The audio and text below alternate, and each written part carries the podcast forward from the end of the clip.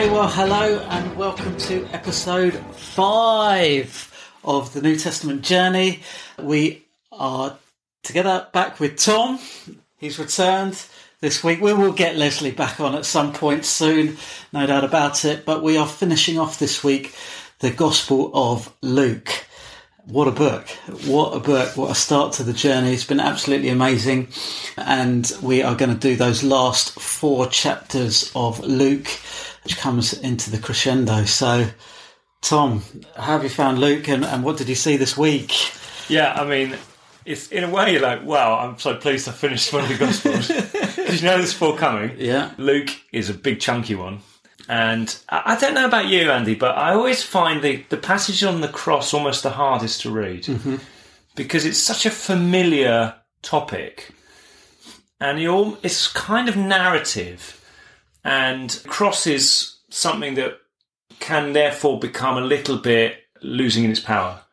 Uh, reading it this week, I almost have to work hard to be like, okay, engage, right? engage. What is Luke really saying here? Don't just drift through the relatively familiar passages about you know Lord's Supper or about a thief, but actually really engage. What is it that's being said here?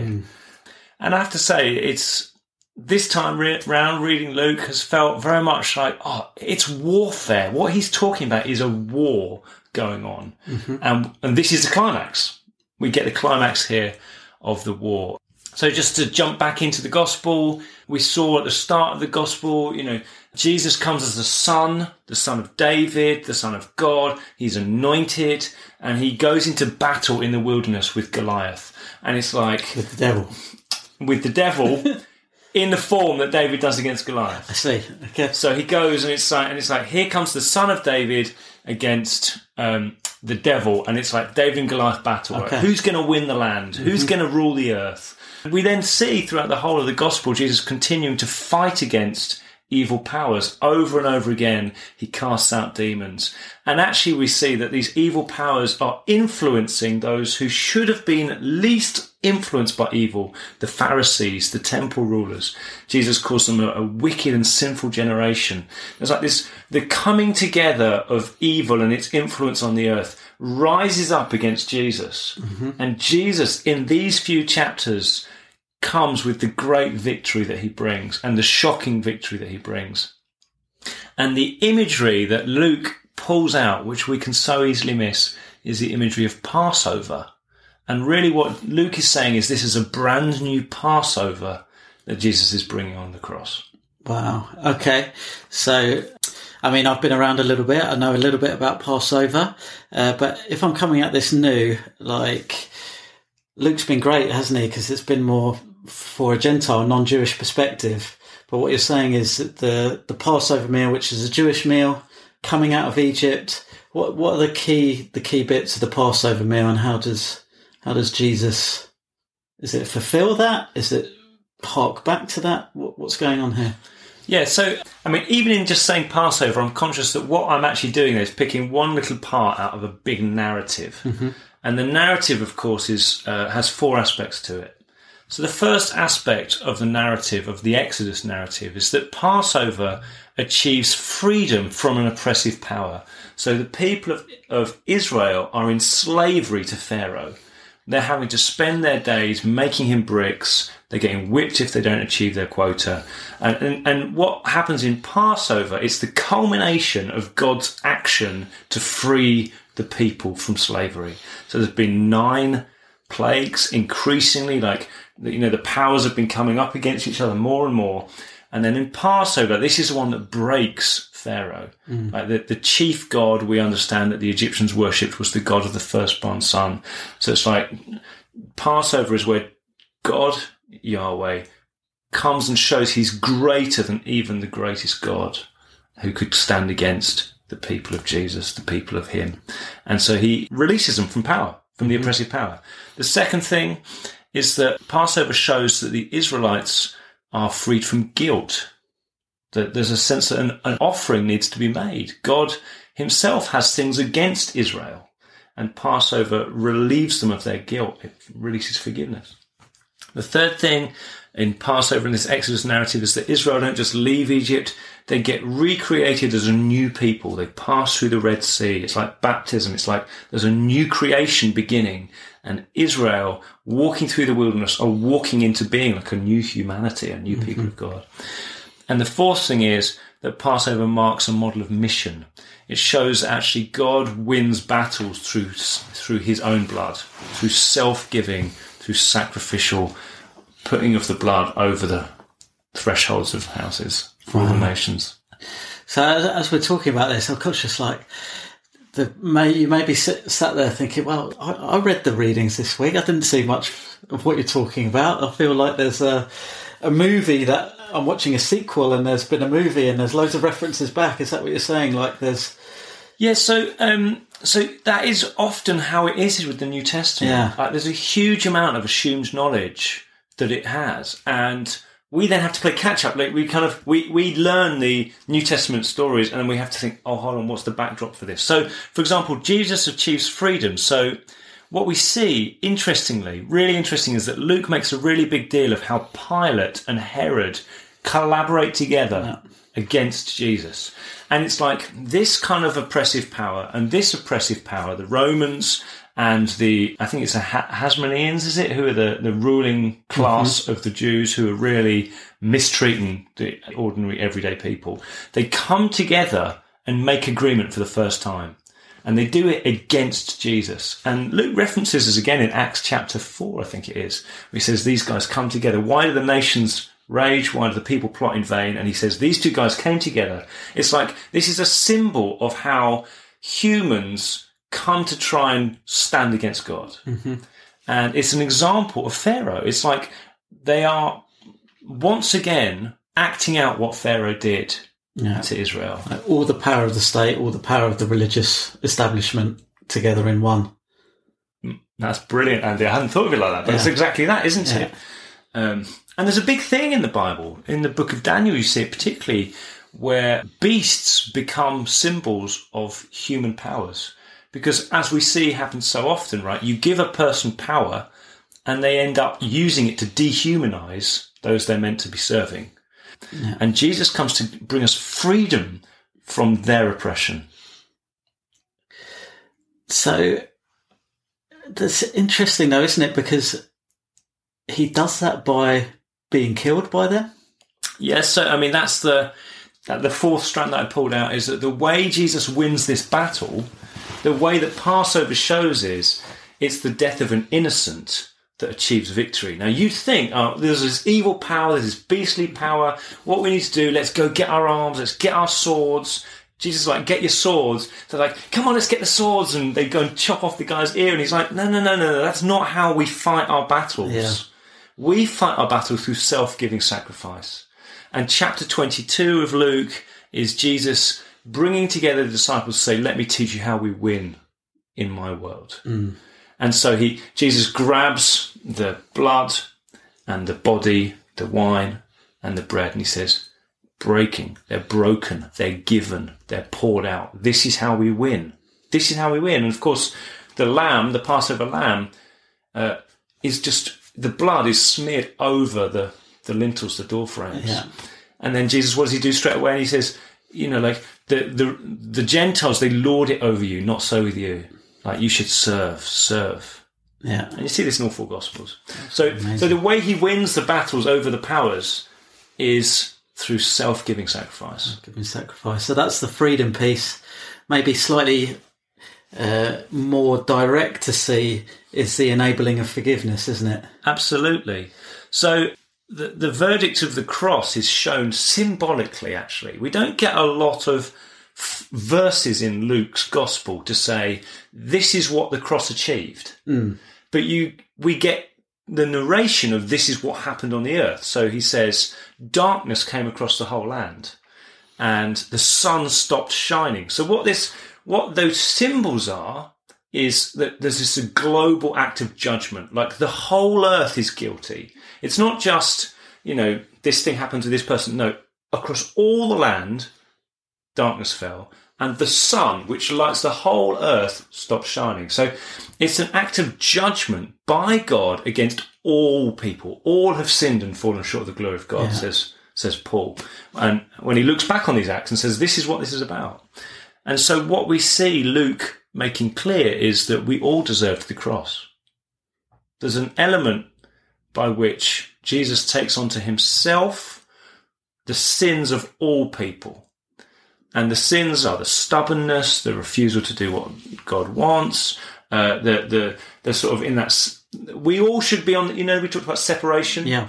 If God was just, we'd all be people who, if we looked at our lives, we couldn't say every single second of every single day we have done what God said was the best thing to do. Mm. So we all fall that to some extent, greater or lesser perhaps, but still to some extent. And the the amazing thing is that then just this little hint where Jesus is talking with these thieves either side of him, and one of them's like, "You idiot!" like you know, blah blah blah, and the other one's like, "Hold on a minute, like, would you remember me?" Yeah. And Jesus says, a statement of victory. Today you'll be with me in paradise. This thief, this guy who's done everything wrong seemingly, who deserved to die, he acknowledges himself.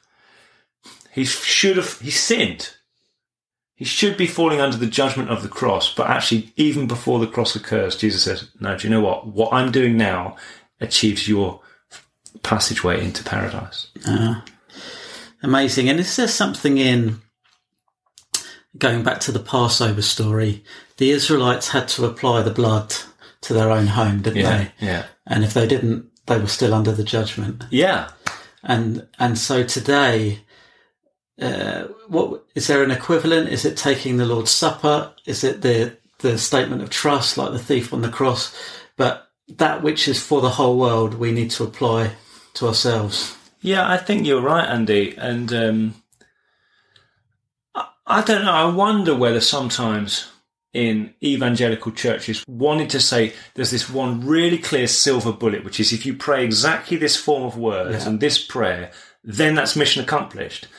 And Luke doesn't seem to give us that chance. Mm. He, I don't think you get in Luke or even in Acts like a really neat. This is exactly how you do it. But what is absolutely clear is this: if you come to Jesus, his and you kind of take his blood, as it were, and you whatever apply it to your life, that achieves for you the forgiveness of sins. Yeah. And that is an act which is probably expressed in a prayer. Forgive me. I'm sorry, Jesus. Like, remember me, the thief says.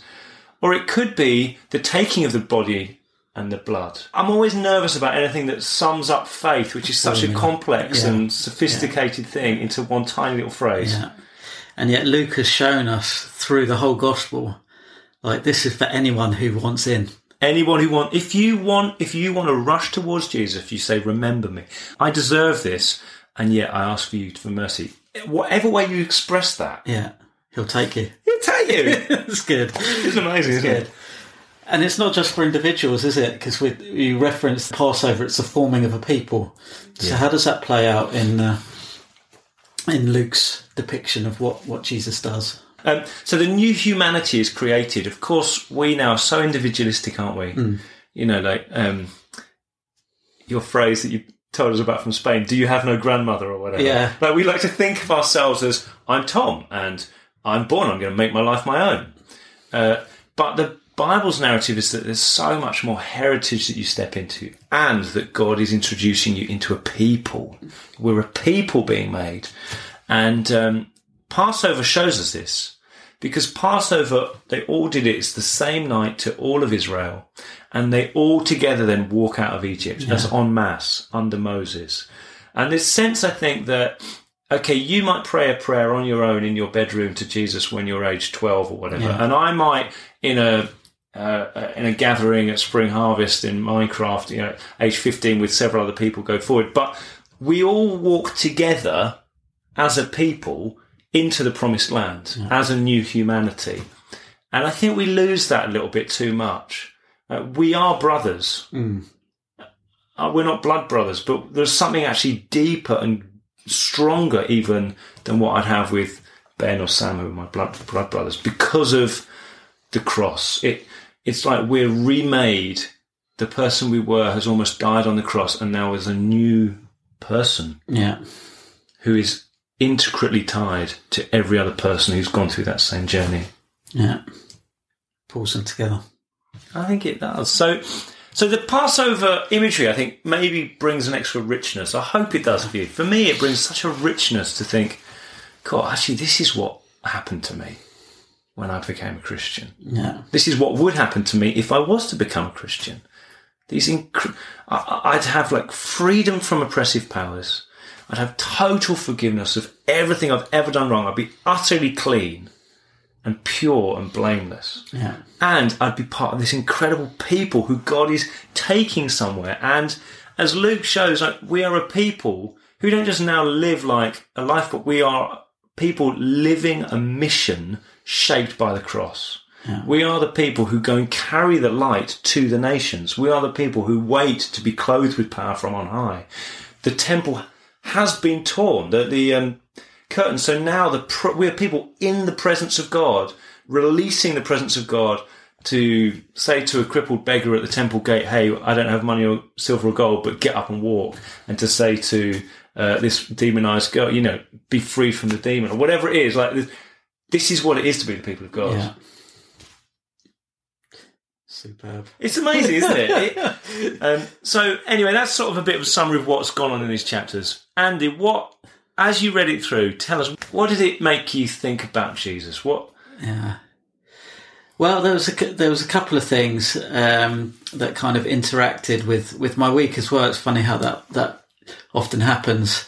Um, I think for me, jumping into these these chapters this week, and we took the Lord's Supper on Sunday, um, and I relate to what you said. You know, sometimes we can read these chapters and it's can be over familiar.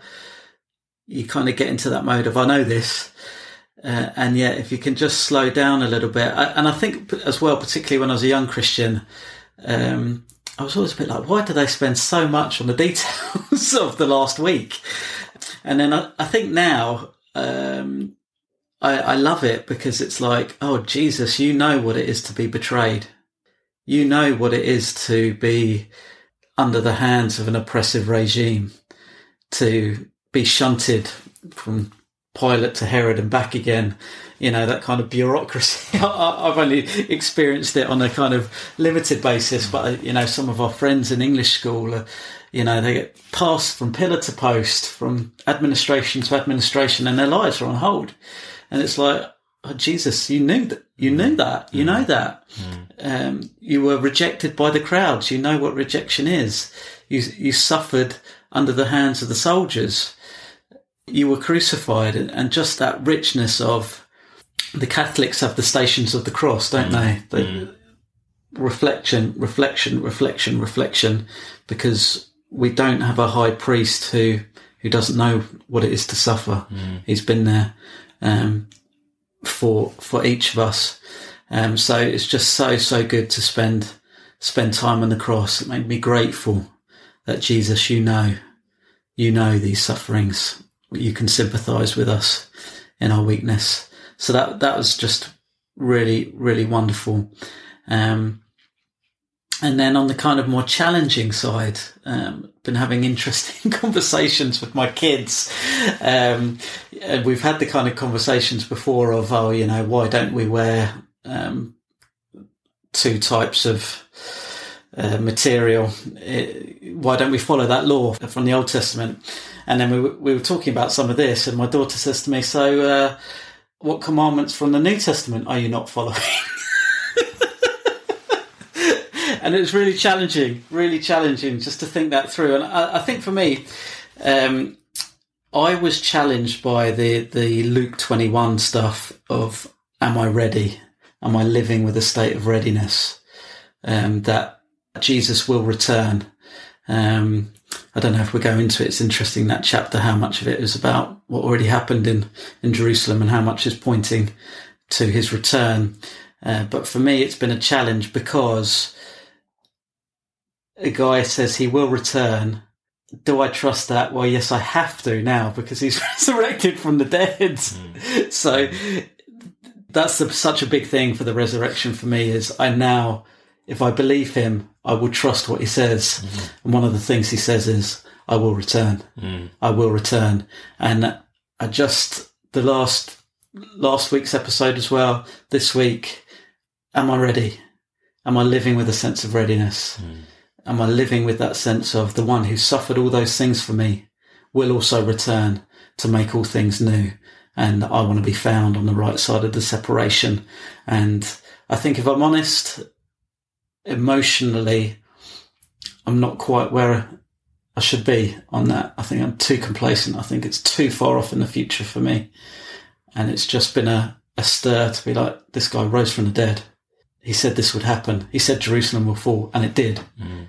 And he says he's coming again. So will you trust him? So it's been a comfort. You know what it is to suffer, and it's been a challenge of mm. I'm coming back. Make mm. sure you're ready. Make sure you're there. How about for you? What what jumped out? I think, I mean, just the simplest thing, but I just came back to again that Jesus did this for us. Like he went through all of this for me. I mean, I've just been reading quite a lot of Paul and thinking quite a lot of Paul's life, and he his summary is Jesus loved me and gave himself up yeah. for me, and and I think sometimes I can get quite I love, I love sort of all the. This is what this is, and this is the imagery from here, and this. Mm. And I think that enriches us. But ultimately, that all that enrichment must lead us to the point that, and so I think Jesus was a real person who suffered these real things. Yeah. Just because he loved me. Uh, he he was a mega genius. He had all power available to him. Mm. I, he says, I, to the guys, don't you think I could just call like a thousand angels and they just come and do this? But what st- what restrains him? Love. Yeah. Like, why doesn't he lord it over people? Love, because he loves me. No. And he loves you. And uh, to be honest, I think that just the joy that that brings up in me. Like, yeah. I'm really, I'm really, really loved. And that has changed my life. That's just utterly, it changes me, softens me again and again. Mm. And I guess aligns to that because lots of people can say they love you and want to help you. And, and some of them really do. Yeah. And they really want to help you. But he not only had love, but he had power. Yeah. So he loved me and he did what needed to be done. Like he won the victory. So I now live a life that is steeped in his victory. Yeah. I find that utterly, utterly amazing. And still something I'm trying to wake up to more and more. So that that was where that that fed into my prayer life this week. Oh, yeah. Oh God, you you are uh, you are the one who loves us and brings victories. So we're going to be on into Acts, which is written by the same guy, Luke, the sequel first part we've done, all that Jesus began to do and teach. And then we're going to step into the book of Acts. We'll already have done Acts chapter one on Friday, but if you if you've not done it quite yet, you can catch up. Is there any like, you know, as, as we look ahead on the next portion of the journey into the book of Acts, as people start to engage with that, is there anything you'd want to say to us? Just how to, how to engage in that, how to, how to look at the book of Acts? Well, I think Acts in a way is easier to read than a gospel mm-hmm. because I think the stories tend to be slightly less familiar. And what that hopefully means is that you can use your imagination as you read them and think, hold on a minute, like what would this actually have been like? Like, could I actually imagine myself in this situation? No. And um, I think if we do that, like there's there's just immense, immense riches to be gathered from Acts. Like you think, hold on a minute, this is what God made the church look like before maybe we all kind of got a little bit, I don't know, stale. this is what it could look like now. Yeah. Yeah. Amazing. So jump in. As always, daily updates on the website with the devotionals and just want to encourage you keep on keeping on you know these five six seven minutes of listening in in the morning like it's very difficult to think of a better investment of time than just placing ourselves before the New Testament, placing ourselves before the words of Jesus, doing a little bit more of just, okay, imagining myself there, praying it through, seeking to live it. It's absolute dynamite. So keep going with it.